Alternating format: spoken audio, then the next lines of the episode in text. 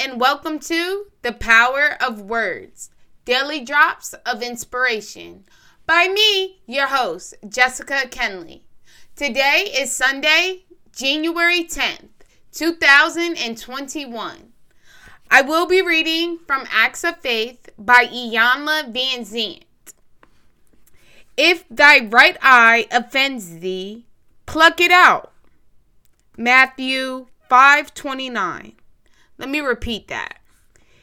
If thy right eye offends thee, pluck it out.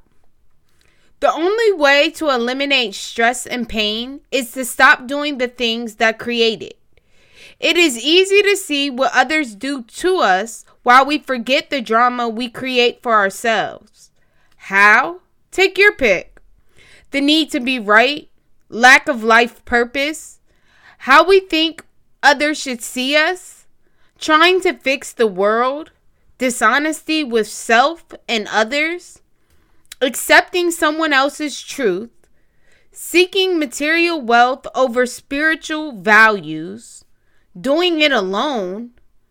My way is the right way. Fear the future, negative thought patterns, trying to prove yourself to others, anger over the past, telling other people what to do.